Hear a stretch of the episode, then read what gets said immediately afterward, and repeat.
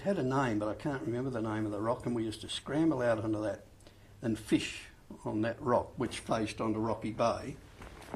And uh, we used to just catch fish there. We would break off the mussels off the rocks and light a fire, cook the cook the fish and the mussels, and ah, it was just just terrific. Then we would come back, and it was always a challenge in Mosmans. You weren't one of the Mozzie characters unless you could swim from the Mosman Bay jetty to the, what we called the Yellowy. It was where a, a yellow sand uh, drift down the side of the cliff went, and it was always called the Yellowy because we slid down it. We got pieces of iron and slid down there, uh, and that's where we then built. Out of that iron, we built our canoes and got the bitumen off the road, and that used to block the water pouring in.